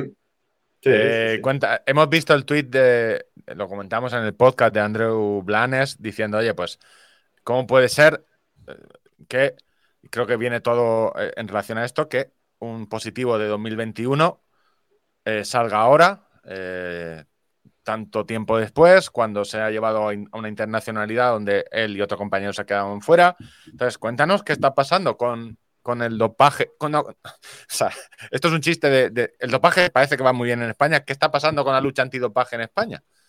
O- o- Bueno, si es que eh, tú lo de sabes. yo hecho, yo no, eh, no, no- no tenemos no, ni idea. No, no, yo estoy, yo tampoco, ¿eh? O sea, yo no sé, sé que hay, sé que hay problemas por alguna cosa que voy leyendo en Twitter de que no se puede sancionar a nadie por el pasaporte biológico. El pasaporte biológico es una herramienta eh, que tienen las agencias antidopaje para, a través de los, de los controles sanguíneos que nos van haciendo, establecen, eh, primero que establecen tu perfil para luego ver si hay anomalías.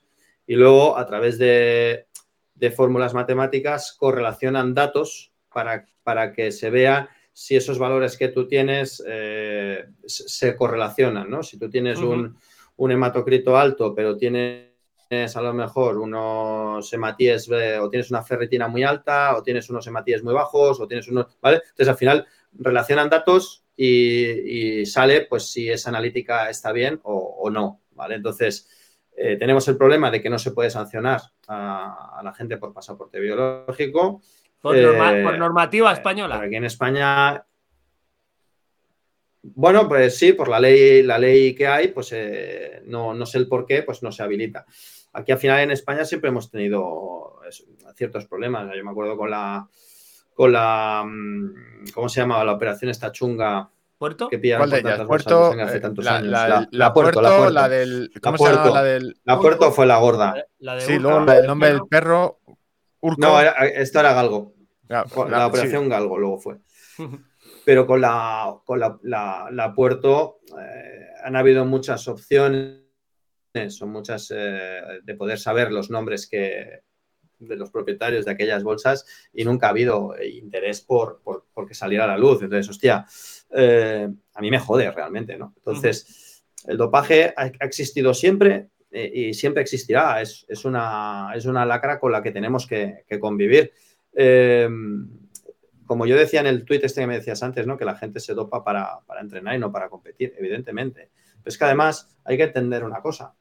Por mucho que tú, vosotros veáis atletas de élite en pantalla, no todos están dentro de la lista de seguimiento de las agencias antidopaje.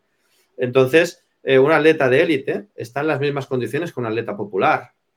Puede hacer lo que le dé la gana porque nadie le va a venir a su casa a las 6 de la mañana a despertarlo para hacerle, a mear en un bote y sacarle eh, dos tubos de sangre. Porque no están en esa lista de seguimiento. Es cuando entras en esa lista cuando eh, sabes que eh, tienen la potestad de presentarse. Cuando tú entras en esa lista, tienes la obligatoriedad de, poner un día, sea, ¿Dónde una hora al día, ¿Dónde vas a durante todo el año, ¿dónde estás? Y, tiene, y tienes que estar obligatoriamente ahí. Los jueves Si en a la tercera falta Ujú. no, no, los jueves no. Los jueves, los viernes, los, todos los días. Yo ponía Yo- de 6 a 7 de la mañana en mi casa. Todos los días. Si me voy de vacaciones, tengo que decir dónde me voy de vacaciones, dónde voy a alojarme y una hora. Si me voy eh, a competir, lo tengo que decir. O sea, la única vez que no he dicho dónde estaba fue cuando me casé. Les dije, me voy dos semanas a Tailandia. Si me quieres venir a buscar, espabilate en encontrarme porque no te lo voy a decir porque tampoco vas a venir. por- porque no Pero lo sé. que- No Porque sé, no sé ni, a escribirlo. no sé ni escribirlo. Vale, entonces, pero que el sistema es ese. Entonces, claro, cuando tienes ese sistema, que eh, por mucho que luego el código antidopaje te dice que cualquier persona con una licencia deportiva esa es válida para Es eh, pasar un control por sorpresa, eso es mentira. Eso es mentira. Lo que no puede ser, y yo siempre lo decía, digo, se lo decía a mis atletas, digo, lo que no puede ser es que yo durante una época tenía a, a, a Llorens, tenía a Artur, eh, que es- estaban compitiendo a alto nivel y no pasaban controles, y yo sí, que ya estaba jubilado. Digo, pero vamos a ver, porque yo estoy en una lista y ellos no. Entonces, eh, hay que ser muy tonto para, eh, si haces trampa, apurar demasiado, porque luego al final hay, hay, unos, hay unos tempos para que esa sustancia no sea detectable, para que te pillen en competición. Entonces, todo el, lo que se está diciendo estos días es por el, positivo que ha salido de, Raúl, Celada. Raúl Celada pero que, no, que, no, que, creo que además no es positivo, sino que ha sido por tenencia. Posesión, sí, sí, posesión.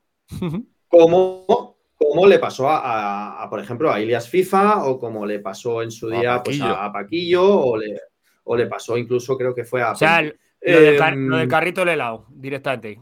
Eso es, eso es. Entonces, claro, a él lo han, eh, lo han pillado eh, por, por, tenencia, no por positivo. Lo que está demostrado es que es traficante de, o, posible traficante de eso, posesión, pero, pero, pero técnicamente en una competición no ha pitado. No, no ha pitado. Eh, se, probablemente se le, sancionará pues, eh, por a lo mejor un delito contra la salud pública, porque está, está traficando con cosas que atentan contra la en teoría contra la salud de la persona, pero no ha dado positivo en una competición. Eh, ni en un control sorpresa, en teoría. llevamos tiempo sin que nadie, dé positivo. Yo creo que están meando a la gente fuera del tarro, porque no puede ser. bueno, eh, a ver, también te digo que creo que creo que las generaciones de hoy en día, eh, la mayoría son, son más sanas y no han vivido quizás la, época, y fíjate que utilizo época, ¿sabes?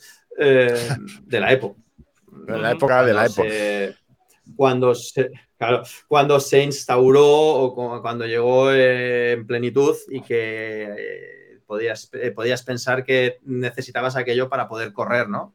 Y, se vio pues que muchísimos deportistas la usaban, lógicamente.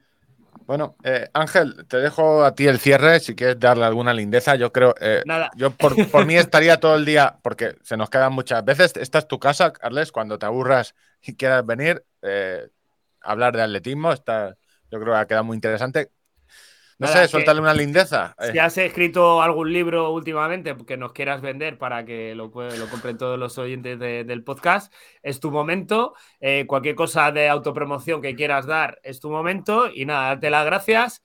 Y que, oye, eh, hacía mucho tiempo que no hablábamos un rato largo y que me alegra mucho verte, que no te veo mal, no te veo mal, pese a medir lo mismo que yo, clarear por los mismos sitios que yo y, seguir corriendo un poquito más que yo.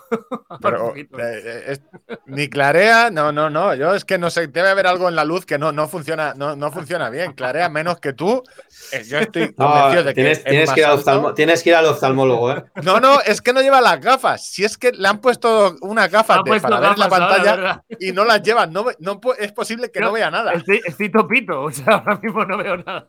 En fin, eh, Carles, que un, abrazo, que nos lo hemos pasado muy bien, hemos aprendido mucho y que un placer escuchar. Muchas gracias, Carles. Ah, igualmente, gracias. Gracias. Esta es, tu, casa. Gracias a, gracias a vosotros, me lo, he pasado, me lo he pasado bien. Gracias por dejarme hablar un poco de, algo que me encanta. Eh, no tengo libro, ni tengo intención de escribir ninguno, aunque si algún día se te ocurre escribir algo, pues ya sabes, eh, cuenta conmigo para, hacerlo. Y, a, ver, la gente no me va a promocionar, la gente ya sabe dónde estoy. Si, alguien quiere algo, pues que me contacte. Por lo menos eh, que, sepan que esta, esta madrugada es madrugada del sábado o la del domingo, eh, cuando te ven. La madrugada del sábado al domingo me oiréis, que no me veréis en Teledeporte con el Maratón de Tokio que va a estar interesante, con lo cual, bueno, vamos a ver qué, qué carrerita tenemos por allí. Muy, bien, pues que, se te dé muy bien la maratón, que la disfrutes y que la disfruten los oyentes. Muchas gracias, Carles. Nada, un saludo. Venga, un abrazo. Chao, chao. Hasta luego. Chao.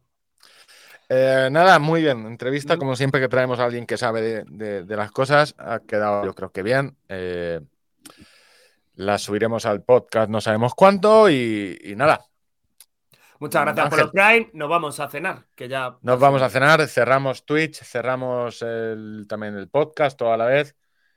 Eh, sí, se, nos comenta eh, Mapintos que sí, se nos ha olvidado preguntar de algún correo sin tener ni idea, pero yo creo que cuenta el, el de Valencia cuenta y el de la rotura de la C4 yo creo que también cuenta, como correr sin tener, el levantar hierro sin tener ni idea, creo que...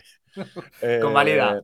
En fin. Bueno, muchas gracias a todos por estar aquí, a los que lo veis en diferido y a los que lo echéis en el podcast. Y muchas gracias a mi compañero de a Topollillo, que no ve tres en un burro y no sabe a quién hemos entrevistado. Venga, hasta luego. luego te, paso una foto porque Carles es más bajito que yo. Bueno, vale, vale. chao. chao.